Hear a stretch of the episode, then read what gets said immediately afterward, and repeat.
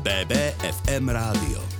Krátko po 12. v BBFM rádiu spojíme príjemné s užitočným, pretože našou hostkou je človek, ktorého už veľmi potrebujeme. Áno, rozprávať sa budeme o tom, ako funguje spánkové poradenstvo, ako môžeme náš spánok zlepšiť, čo ho narúša a tiež o tom, aký dopad môže mať to, keď ste bez spánku 2 dní a iba sedíte za mikrofónmi. V štúdiu už vítam doktorku Zuzanu Guzmicku. Dobrý deň, prajem. Dobrý deň. Dobrý deň. Pani Guzmická nás vidí prvýkrát v živote, rovno v situácii, keď sme bez spánku už 29 hodín hodín a ešte máme tých 8 až 9 hodín pred nami. Evitujete už na nás nejaké prejavy deficitu, respektíve ako sa to môže prejavovať? Tak tie prejavy sú rôzne. Ja musím zhodnotiť zodpovedne, že vyzeráte obidvaja veľmi, veľmi dobre na to, koľko už nespíte. Alebo sa tak tvárime iba. Áno, aj to je možné. Ale ako som už spomínala, tak tie prejavy tej únavy môžu pôsobiť rôzne. Vy máte v podstate počas dňa určité momenty, kedy máte uh, také útlmy, a potom následne máte hyperak- stavy hyperaktivity. Aktuálne vás vnímam v stave hyperaktivity. A vy máte asi skôr taký opačný extrém, že ľudia sa chcú vyspať a nemôžu a toto je asi úplný opak, že, že aj by sme zaspali, ale nemôžeme. Áno, áno, tak vy ste si to teraz predsa vzali, takže som zvedavá, ako to budete zvládať do konca, ale najčastejšie ku mne chodia uh, nevyspatí dospelí a úplne najčastejšie nevyspatí rodičia. No a myslím si, že v tomto nám veľmi pomôžete. Ja som rád, že najbližšiu hodinu strávime so Zuzanou Guzmickou, ktorá sa venuje spánkovému poradenstvu. BBFM rádio. Na práve poludnie k nám do štúdia prišla odborníčka na spánok Zuzana Kuzmická. Už sme si povedali, že my teda v rámci tvorenia rekordu nie sme úplne ideálny príklad toho, ako by to malo so spánkom vyzerať. Ale poďme sa pozrieť na to, aký by mal byť ten optimálny pomer spánku a bdenia v rôznych fázach života a začneme tam, kde sa pohybujete najviac a teda u najmenších detí. Tak je pravda, že bábetko po narodení naozaj väčšinou len spí, takže aj teraz maminky, ktorým sa deti práve narodili, pravdepodobne vnímajú to, že bábetko zaspí, zobudí, vykaká, vyciká, nadojčí a pokračuje v spánku. Takže naozaj potom, ako sme starší, samozrejme toho spánku je menej. Je veľmi dôležité povedať, že poznáme dva typy spánkov, tzv. REM spánok a hlboký spánok. Každý má ešte svoje fázy, to tu nebudem zachádzať do nejakých detailov, ale je veľmi dôležité vedieť, že ten REM spánok, to je ten spánok, kedy snívame, vtedy sa veľmi aktívne vyvíja mozog a toho majú novorodenci práve najviac. A postupne ako starneme, toho REM spánku stále ubúda a ubúda, až do tej staroby, kedy je ho naozaj veľmi málo a aj z toho dôvodu sa hovorí, že vekom hlúpneme, pretože ten spánok nie je dostatočne kvalitný. Takže naozaj novorodenci dokážu spať aj 14 až 16 hodín mm, denne, Postupne ten spánok pribúda a v podstate približne 6-mesačné bábetko spí cez deň 2 až 3 hodiny, v noci tých 10 až 12 hodín, takéto Dvojročné dieťa môže spať e, v noci 10 až 12 hodín, cez deň 1 až 2 hodiny, čiže približne tých 13 až 14 hodín spánku. No a potom, ako sa blížime k tej adolescencii, tak tam samozrejme spánku ubúda. Na základe výskumov aktuálne vieme, že adolescenti alebo teda tínedžeri majú najmenej spánku v tom zmysle, že generačne sa im najviac znižuje množstvo spánku a to je práve pravdepodobne kvôli tomu, že využívajú veľmi veľa mobily, počítače, sociálne siete a to im uberá zo spánku. Mňa zaujalo inak pomerne aj to, že čím viac teda sa mi sníva, tak to je znak toho, že e- ešte nehlúpnem. Tak uh, snívanie je úplne prirodzené, ale nie vždy si naše sny pamätáme. Mm-hmm. Snívame niekoľkokrát za noc, dospelý človek sníva 4 až 5 krát za noc, ale pokiaľ nedôjde k takému menšiemu zobudeniu po ukončení spánkového cyklu, tak vy si ten sen pamätať nebudete. Ak sa to zobudenie stane, tak si ten sen pamätať budete. Najčastejšie a najviac snívame nad ránom, pretože tá spánková hierarchia, alebo to, ako spánok je uh, ako tvorený v noci, znamená, že v prvej časti noci máme najviac hlbokého spánku, preto vám všetci budú hovoriť, že spánok do polnoci je ten najdôležitejší, ten sa počíta, to sa vždy tak hovorilo. A je to naozaj tak, pretože keď zaspíte, tak prvú časť noci spíte veľmi, veľmi hlboko a až potom smerom k ránu pribúda ľahkého spánku, pribúda taký nepokojný spánok a vtedy snívate najviac. Aj preto sa častokrát môže stať, že sa vzobudíte o 3., 4., 5. nad ránom na zlý sen a potom sa vám aj ťažko zaspáva. A koľko by sme mali spať? Koľko je odporúčané spať? Tie výskumy sa rôznia, niekto hovorí 8 hodín, ale najčastejšie sa skloňuje tých približne 7 až 7,5 hodiny ako takéto optimálne množstvo spánku. Je dôležité povedať, že ani príliš veľa spánku nie je dobré. Tak ako sa malé množstvo spánku spája s rôznymi ochoreniami, akými sú zvýšené riziko kardiovaskulárnych ochorení, zvýšeného krvného tlaku, obezity, a rôznych iných ďalších ochorení, tak rovnako sa s tým spája aj príliš veľa spánku.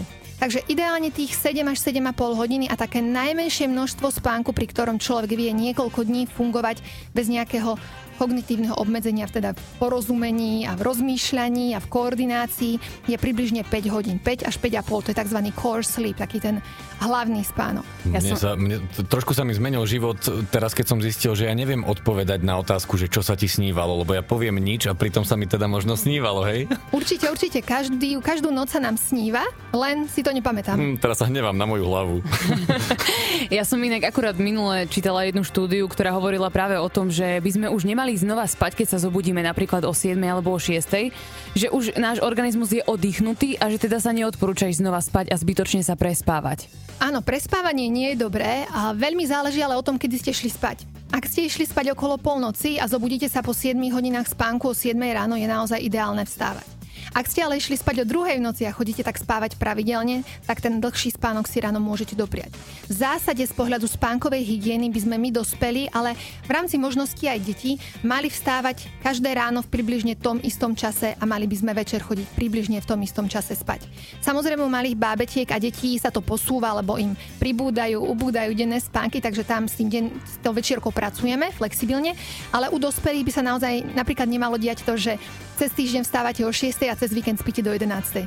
Uh-huh. Pani Guzmická, my ju tu máme do 13. takže tešíme sa na ďalšie témy, ktoré spolu rozoberieme. BBFM rádio. My máme síce v rámci 30-hodinového maratónu v BBFM rádiu úlohu nezaspať, no mnohí bojujú s opačným problémom, hľadajú spôsoby, ako kvalitne zaspať. Áno a my tu máme dnes odborníčku na spánok Zuzanu Guzmickú, tak poďme približiť nejaké tipy. Áno, častokrát sa aj dospelí stretávajú s tým, nielen bábetka, že majú problém zaspať. Takže veľmi dôležitá zásadná je u dospelých spánková hygiena. A tá spánková hygiena je častokrát podceňovaná a ja viem, že keď to teraz poviem, tak sa mnohí, ktorí teraz počúvajú, pousmejú, ale ak majú problém so zaspávaním, tak je naozaj dobré tieto rady dodržiavať. Takže je dôležité vyhnúť sa kofeínovým nápojom v celom poobedí, pokiaľ má človek problém zaspať. To znamená vyhnúť sa čokoládám, Coca-Colovým nápojom, rôznym iným energetickým nápojom. Áno, pokiaľ je to človek, ktorý má problém so zaspávaním ako takým a trpí insomniou, tak áno, je dobre vyhnúť sa naozaj už v poobedi. Normálne hovorím o približne dvoch hodinách, pre normálneho zdravého človeka, ale ľudia, ktorí trpia nespavosťou a majú práve problém s tým nástupom spánku, tak je dobre vyhnúť sa tomu. Ďalej je dôležité nedávať si večer veľmi extrémnu aktívnu, e, veľmi takú veľkú aktivitu, nejaké behy alebo veľmi aktívne tréningy. Naopak šport je vhodný počas dňa. To znamená venovať sa športu, športovať, e, buď nejakú rýchlejšiu prechádzku alebo aj klasické tréningy počas dňa sú veľmi vhodné, ale nie tesne pred spaním.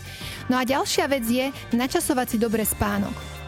U malých detičiek a bábetiek je toto zásadné, ale je to dôležité aj u dospelých, najmä ak majú problém so zaspatím.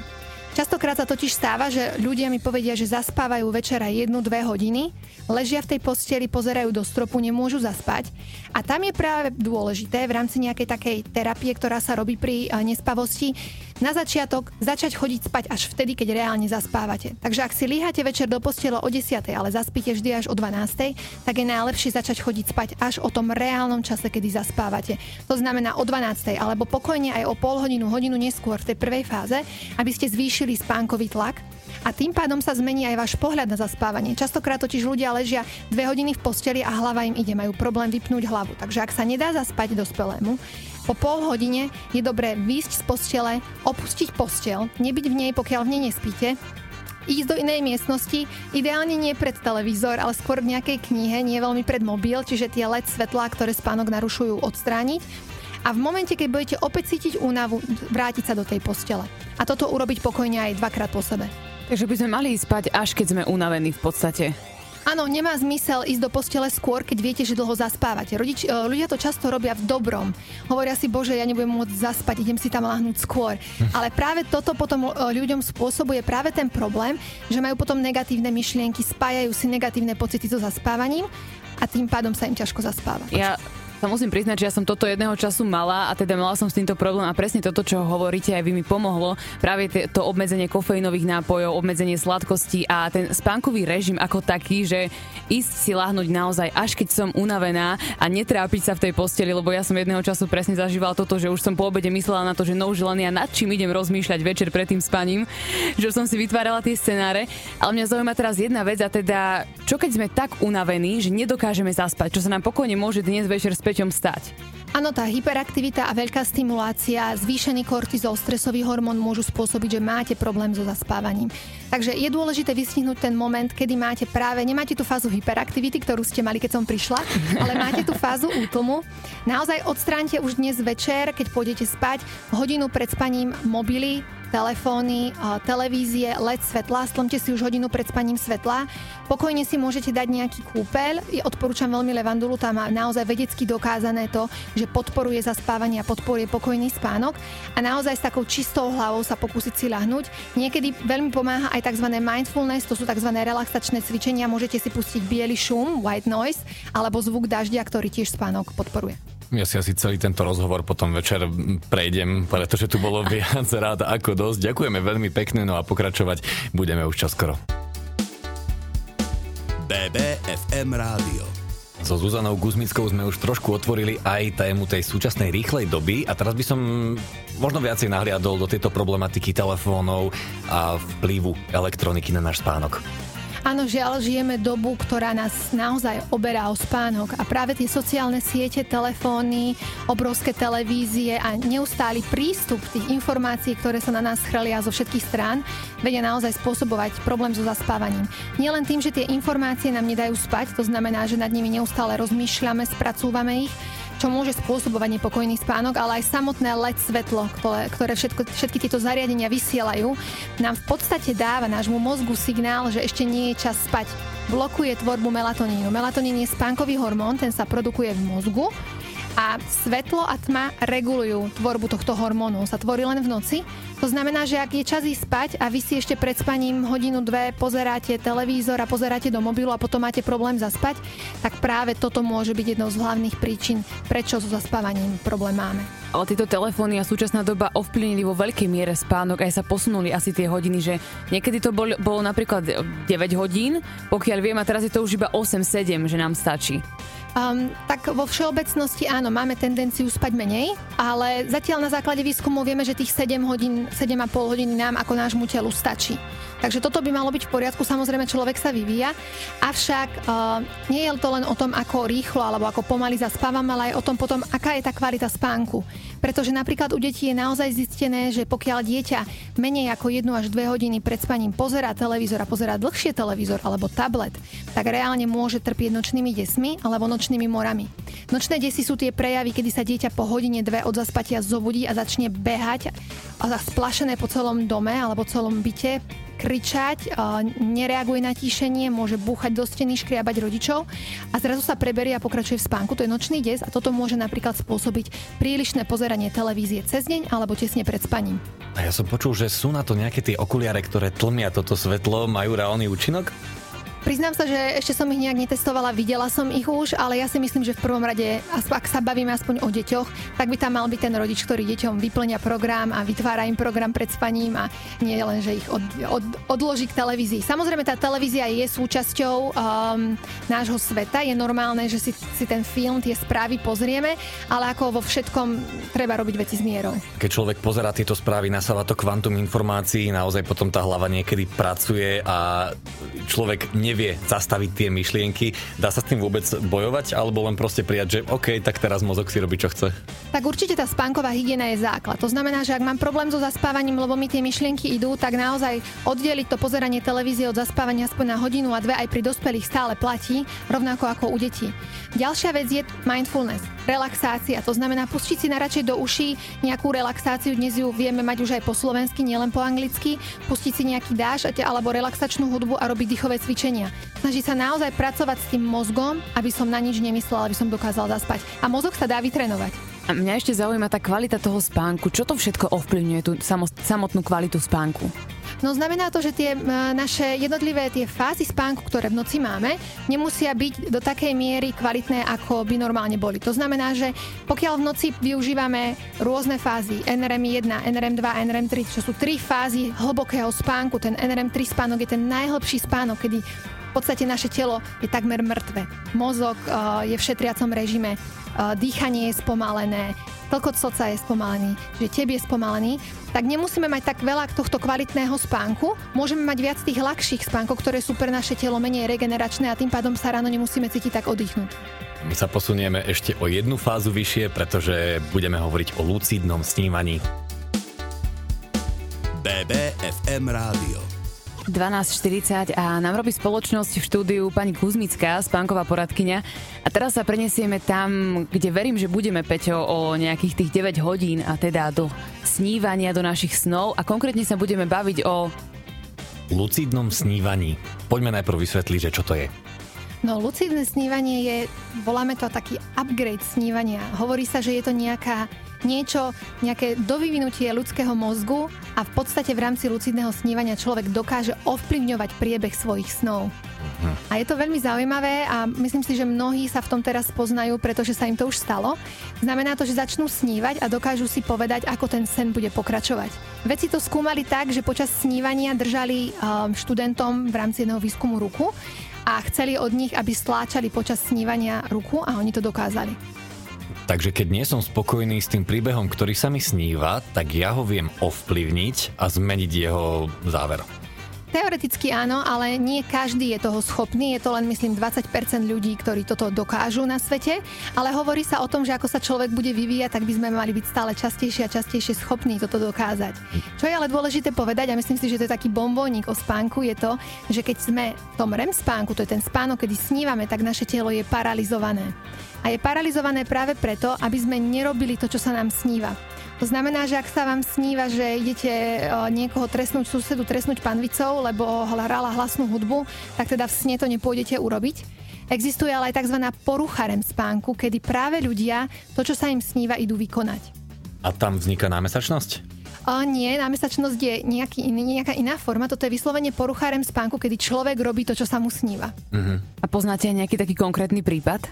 Um, boli konkrétne prípady, ktoré sa stali v zahraničí a väčšinou neskončili dobre. To znamená, že sa ľuďom snívalo niečo zlé, čo išli vykonať a vlastne v tom sne to vykonali. A takíto ľudia sa potom ako liečia? Alebo ako sa to dá vôbec liečiť, napraviť? Um, myslím, že to nie je nejakým spôsobom liečiteľné, pretože zatiaľ veci neprišli na to, ako sa to lieči, ale je tam predpoklad, že títo ľudia, ktorí majú poruchu REM spánku, budú v budúcnosti trpieť Parkinsonovou chorobou. Takže je tam nejaké prepojenie v tomto do budúcna. Tak verím, že to nikto z nás nemá, všetci máme príjemné a krásne sny a ja verím, že sa mi dnes bude snívať. No teraz sa mi už sníva konkrétne o vývare, ktorý by som si dala. Fajný slepači, teplý vývar, ale všetkým verím, že sa vám budú dnes večer snívať iba krásne sny. BBFM Rádio. Zuzana Guzmická nám už dala mnohé rady na to, ako zaspať, no ľudia, ktorým sa to aj tak nedarí, potom siahajú po tabletkách a to asi nie je úplne to najšťastnejšie riešenie. Uh, nie, veľmi nie, pretože uh, aj keď tabletky na spanie sú väčšinou tá prvá vec, ktorú lekári riešia, keď človek povie u lekára, že nemôže spať, nemôže zaspať, Vieme, že napriek tomu, že už v dnešnej dobe sú mnohé kvalitné tabletky na spánok na rôznych bázach a princípoch, tak znekvalitňujú spánok. To znamená, že naozaj tak, ako sme si hovorili o tých jednotlivých fázach spánku, ktoré človek potrebuje na to, aby sa kvalitne vyspal, tak tieto tabletky spôsobujú to, že ten spánok väčšinou je buď príliš hlboký, alebo nie je naopak príliš hlboký a človek sa ráno budí a nie je oddychnutý. To môže následne znamenať, že cez deň nie je reálne oddychnutý, má len pocit, že si akože teda oddychol, že spal, ale pritom tá kvalita spánku nebola dobrá, čo môže viesť k rôznym negatívnym um, aspektom počas dňa, čiže únava, zhoršená koncentrácia, prípadne aj ak človek šoféruje veľa, tak to môže byť potenciálne nebezpečné. Takže určite je vždy dobré najprv sa pozrieť na spánkovú hygienu, ktorú sme si hovorili. Tá je naozaj veľakrát alfa omega. Pozrieť sa na načasovanie spánku, ísť spať radšej neskôr, zvýšiť spánkový tlak a až následne riešiť tabletky. A možno, že sú dobré, dobrá cesta aj to, čo ste vyspomínali, práve tá levandula alebo nejaké iné prírodné veci, ktoré sa dajú použiť a sú funkčné. Určite aj tryptofán. Tryptofán je aminokyselina, ktorá podporuje tvorbu melatonínu v tele, to je ten spánkový hormón, ktorý som už spomínala, a mnohé potraviny ju obsahujú, to znamená ovoz, krauské mlieko, čiže kotič sír alebo nejaké iné biele mesa, e, napríklad e, morčacie meso tiež obsahuje melatonín. Čiže radšej využiť takéto potraviny ako orechy, vajíčka večer pred spaním, vyhnúť sa tým potravinám potravinám, ktoré obsahujú kofeín a podporiť takýmto nepriamým spôsobom spánok. A napríklad také čaje? Uh, určite sú čaje ako kamilka a podobne, ktoré môžu telo upokojiť a, a určite tým nič nepokazí človek, ak si ich dá. Určite lepšie ako siahnuť po tabletke. A zakončíme to niečím príjemným a povedzte nám nejakých pár benefitov. Mne sa najviac páčilo, ako nás príjemne povzbudila pani Guzmická, že prišla. To, to, toto aj tak nedospíte nikdy. Áno, inak to je pravda. Váš dnešný spánkový dlh pravdepodobne nikdy celý nedospíte. Čiastočne určite áno. Avšak naozaj spánok má obrovské benefity. Napriek tomu, že vedci ešte stále nevedia, prečo spíme. Nevieme prečo, ale vieme, že každé živé stvorenie na zemi spí, dokonca aj kvety. A vďaka spánku sme múdrejší, zdravší, štíhlejší a máme lepšiu reguláciu našich emócií. Dobrú noc. Peťo, o 9 hodín ti to zavolám a poviem ti. Ďakujeme veľmi pekne za tento rozhovor. Bolo nám cťou. A v štúdiu sme mali Zuzanu Guzmicku. Ďakujeme, že ste si našli čas. Ďakujem za pozvanie. BBFM Rádio.